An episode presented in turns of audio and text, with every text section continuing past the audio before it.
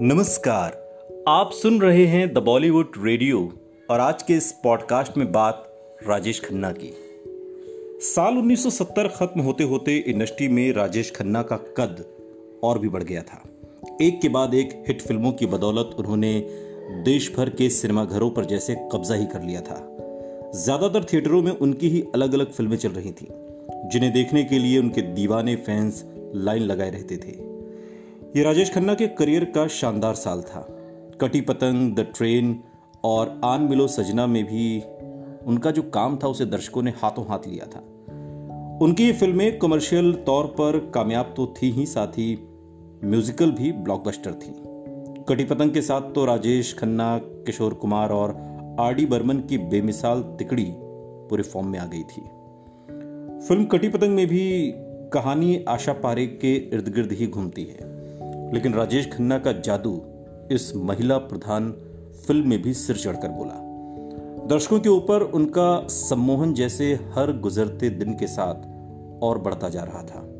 इसी दौर में उन्होंने निर्देशक ऋषिकेश मुखर्जी की एक और फ़िल्म साइन की, जिसका नाम था आनंद। ऋषिकेश मुखर्जी ने उस जमाने के कुछ मशहूर एक्टर्स से आनंद के लीड रोल की बात की थी, लेकिन अंत में फैसला राजेश खन्ना के पक्ष में हुआ। अपने अनुशासन के लिए मशहूर ऋषिकेश दा आनंद की शूटिंग जल्द से जल्द पूरी करना चाहते थे। लेकिन राजेश खन्ना के पास तो स्क्रिप्ट पढ़ने तक का वक्त नहीं होता था। वो एक मशीन की तरह दिन रात काम में डूबे थे। ज़्यादा काम की वजह से वो बेचैन रहने लगे थे। अपने एक इंटरव्यू में बात के दिनों में राजेश खन्ना ने बताया था कि ये बात कोई नहीं जानता, लेकिन आनंद की शूटिंग मेरे करियर के सबसे व्यस्त दौर में हुई थी।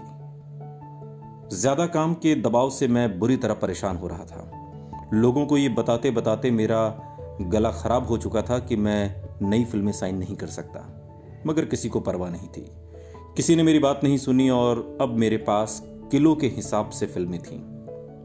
डेट्स नहीं, सिर्फ़ फ़िल्में। मुझ पर ज़्यादा काम लेने, अव्यवस्थित और लालची होने तक के आरोप लगे? हालाँकि मैं ऐसा नहीं था।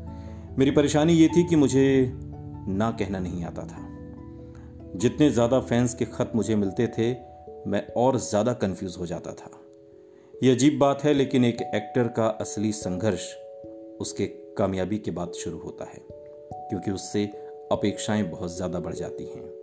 मेरे साथ भी ऐसा ही हुआ। ये बात राजेश खन्ना ने सालों बाद दिए इंटरव्यू में कही थी। सुनते रहिए द बॉलीवुड रेडियो सुनता है सारा इंडिया।